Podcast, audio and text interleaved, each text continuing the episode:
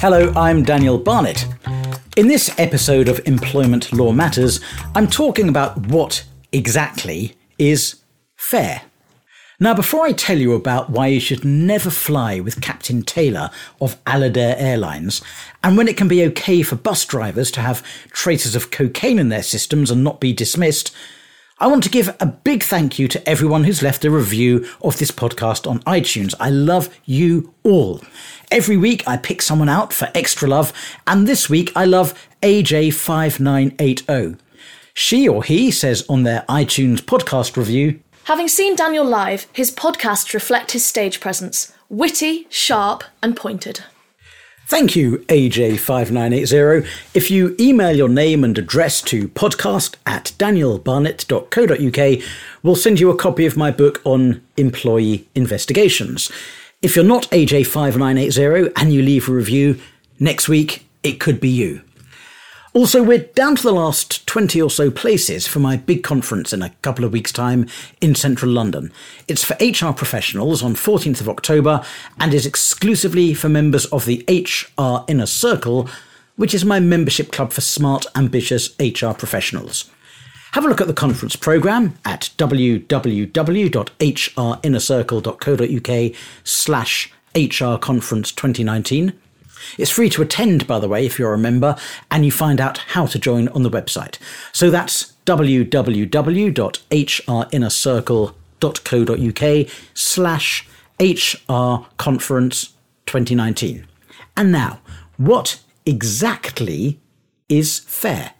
Welcome to Employment Law Matters with Barrister Daniel Barnett. When thinking about dismissals, employers usually spend time considering which of the five potentially fair reasons may apply. Not many employers proactively consider the second part of the fair dismissal test at this early stage. What does reasonable mean in relation to dismissals, and how can employers make sure they do not fall foul of the rules? Let's have a look at the law.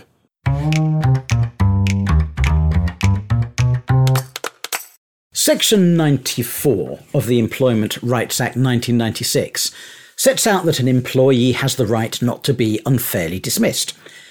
Section 98 goes on to deal with fairness, and the test has two parts.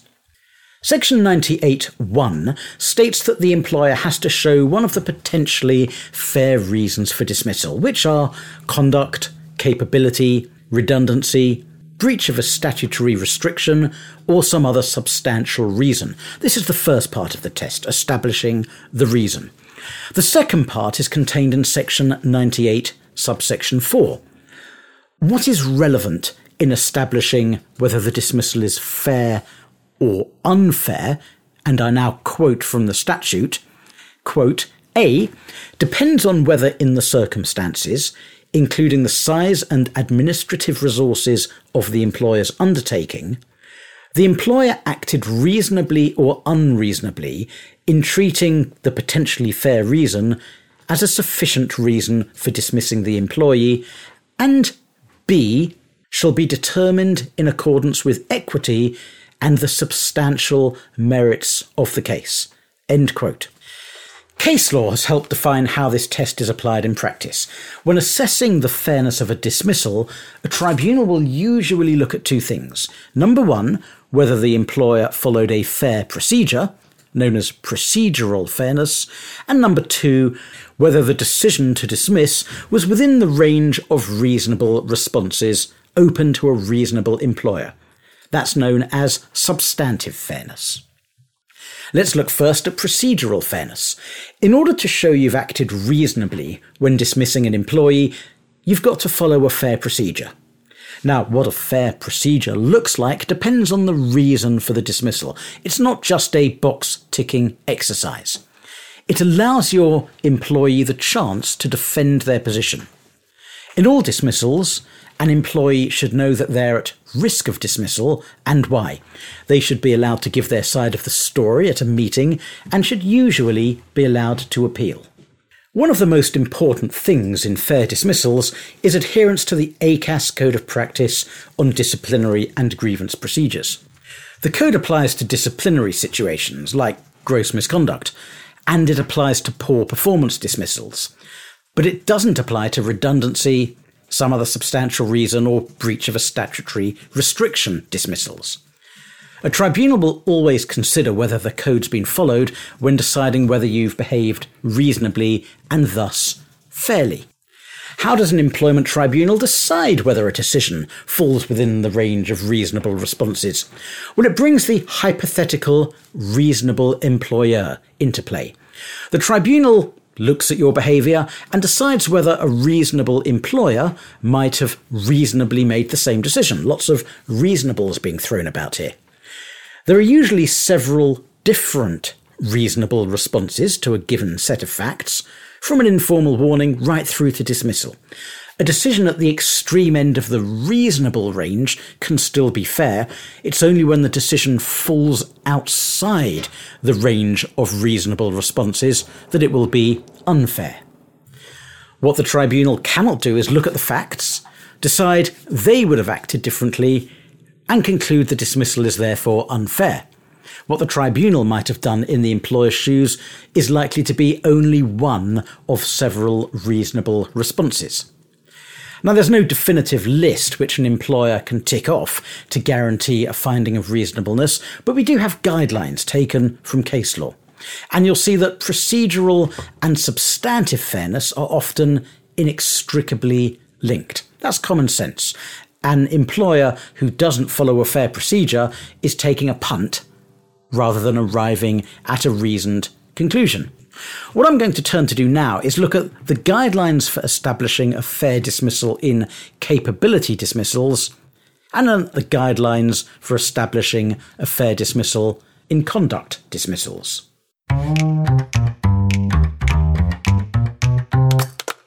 In capability dismissals, tribunals will look at these sorts of questions. Did the employee know what was required of them? Did the employer take steps to minimise the poor performance? Was there a proper appraisal of the employee and was the problem identified? Did the employer provide training, supervision, and encouragement? Did the employer warn the employee about what would happen if they didn't improve? And in some cases, was alternative employment considered? Usually, a single mistake won't be enough to justify dismissal for poor performance. Dismissal for a one off act will only be justified in jobs where the consequences of poor performance are extremely grave or where there is gross negligence. That's less common than it sounds. And the classic example of this is a case called Alidair and Taylor. Captain Taylor was a pilot for Alidair. Alidair, in the highly likely event you've never heard of it, was an airline that flew little planes between Southend and the Channel Islands in the 1970s before it closed down in 1983. In September 1975, three really important things happened. First, Declan Donnelly, as in Ant and Dec, was born. Second, the Rocky Horror Picture Show was released at cinemas. And third, on one fine day in September 1975, there was some wind at Guernsey Airport, but nothing out of the ordinary. Captain Taylor was flying an aeroplane into Guernsey, which came down much too sharply and hit the ground with a big bump. So hard was the landing that the plane immediately bounced back into the air, bounced up about 10 feet, and then it hurtled forward and came down heavily again further down the runway. In this second bump, the front nose wheel came down hard, so hard that the structure above it collapsed and the nose of the aircraft came down on the tarmac. Fortunately, there was no fire and no one was seriously hurt, but the damage to the aircraft was considerable. It also happened, just to compound Captain Taylor's bad luck, that the airline's managing director and his wife were passengers in the aeroplane while all this was going on. Captain Taylor, who perhaps unsurprisingly was ceremoniously sacked, brought a claim for unfair dismissal. The Court of Appeal held that there were certain situations where an employer wasn't to be expected to give the employee a warning before dismissing for poor performance. Sometimes, said the court, the consequences of the poor performance are so severe that the employer can't be expected to allow the employee to have a chance to develop a track record. But that's very unusual. Normally, investigations, warnings, and training are required. And all that presupposes the employee has two years' continuity of employment so they can claim unfair dismissal. If they haven't, then, unlike for Captain Taylor, the sky's the limit. Now let's have a look at reasonableness in conduct dismissals. The test laid down in BHS British Home Stores against Burchell 40 years ago still applies today. In BHS and Burchell, the Employment Appeal Tribunal said that a dismissal will only be fair if 1. The employer honestly believed the employee was guilty of misconduct. 2. The employer had reasonable grounds for that belief. And 3. Its belief came from a reasonable investigation. And again, the decision to dismiss has to fall within the range of reasonable responses. It would be perfectly reasonable to dismiss an employee for pulling out a concealed weapon and shooting the HR manager in the chest. But it would very rarely be reasonable to dismiss an employee for using a company stamp to post a personal letter, at least not for a first offence. Here's another example of a dismissal case, this time for conduct. It's a little more recent than Captain Taylor's dismissal from Alidair. It's a decision from the end of 2018 called Bull against First Essex Buses, and it shows how an employer can come unstuck even in seemingly clear cut cases. A bus driver was dismissed for failing a drugs test because the drugs test revealed traces of cocaine in his system. You'd have thought, well, quite right. Who could possibly say that's an unreasonable dismissal? The driver had been employed for 20 years with an unblemished disciplinary record. He was diabetic, he did finger prick blood tests throughout the day. He'd lick his fingers to stop the bleeding. His bus route took in lots of students, and he handled lots of cash. You can tell where this is going. He argued that students take a lot of drugs, and his drug test had been contaminated by cocaine on banknotes. He provided his own drug tests, which tested negative for cocaine. He also argued the test was conducted without gloves or without prior hand washing, and so was open to contamination. The Employment Tribunal found the employer's decision to dismiss was not within the range of reasonable responses.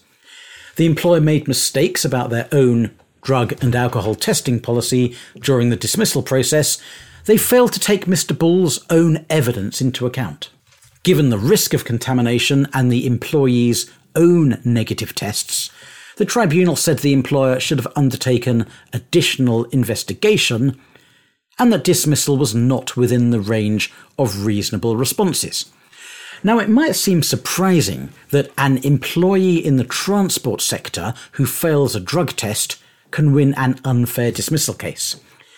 But the tribunal took account of the fact that the employee was a 61 year old diabetic who the employer conceded was highly unlikely to be a recreational cocaine user. Separately, there was some evidence that the dismissing officer had been told to dismiss Mr. Bull and didn't genuinely believe in his guilt. So the employer fell at each of the Burchell hurdles. It didn't have an honest belief in his guilt, it didn't have reasonable grounds for that belief, and it hadn't conducted a reasonable investigation. Employers shouldn't take drug test results as gospel, particularly in the face of conflicting evidence and contamination issues. As an employer, you should also make sure that your managers know the detail of company procedures and follow them consistently. What's the future of the reasonableness test? The BHS and Burchell test has been criticised for giving too much scope to employers. There's been academic debate and legal debate that Burchell stops an employment tribunal from applying the Section 98.4 test properly. And that's because Burchell forces a tribunal to concentrate on the employer's process leading up to the dismissal at the expense of focusing on the fairness of the underlying dismissal itself. Earlier this year, in a case called Reilly against Sandwell, a head teacher was dismissed for not disclosing her friendship with a convicted sex offender. Although it wasn't relevant to the case, two of the Supreme Court judges drew attention to shortcomings that they found in the BHS and Burchell test. They said that the three Burchell hurdles were relevant to the first part of the unfair dismissal test, what the reason was for dismissal, rather than the second part, whether it was reasonable to dismiss. They said that a test which concentrates on process rather than substance could lead to fair dismissals being treated as unfair and vice versa. Now, despite the Supreme Court's apparent invitation to challenge the long standing BHS and Burchell test, it does seem unlikely that the position will change any time soon. Although Burchell was decided by the Employment Appeal Tribunal, which is the lowest level of appellate court, it has been approved by the Court of Appeal in subsequent cases, and that means it can only be overruled by the Supreme Court. The costs associated with Supreme Court litigation will be off putting to most claimants. That's good news for employers. The Burchell test is one which is relatively easy for employers to meet if they know what they're doing. Any change in the law would almost certainly make the test more difficult for employers. Thank you for listening. If you're interested in being a guest on this podcast and having a chat with me on an episode of Employment Law Matters about an HR or employment law problem you're currently facing, send me an email to podcast at danielbarnett.co.uk. If I like the look of it, I'll phone you up, we'll have a chat, we'll record the conversation, I'll anonymise you, and we'll use that as a future episode of this podcast. For now, if you don't already subscribe, what are you waiting for? Please subscribe on your favourite podcast player or via www.danielbarnett.co.uk slash podcast. You'll find all the subscribe links there. Thank you so much for listening. I'll speak to you again next Tuesday. Any information on this podcast is for general guidance only. Always seek legal advice. Please see full terms at www.danielbarnett.co.uk forward slash podcast terms.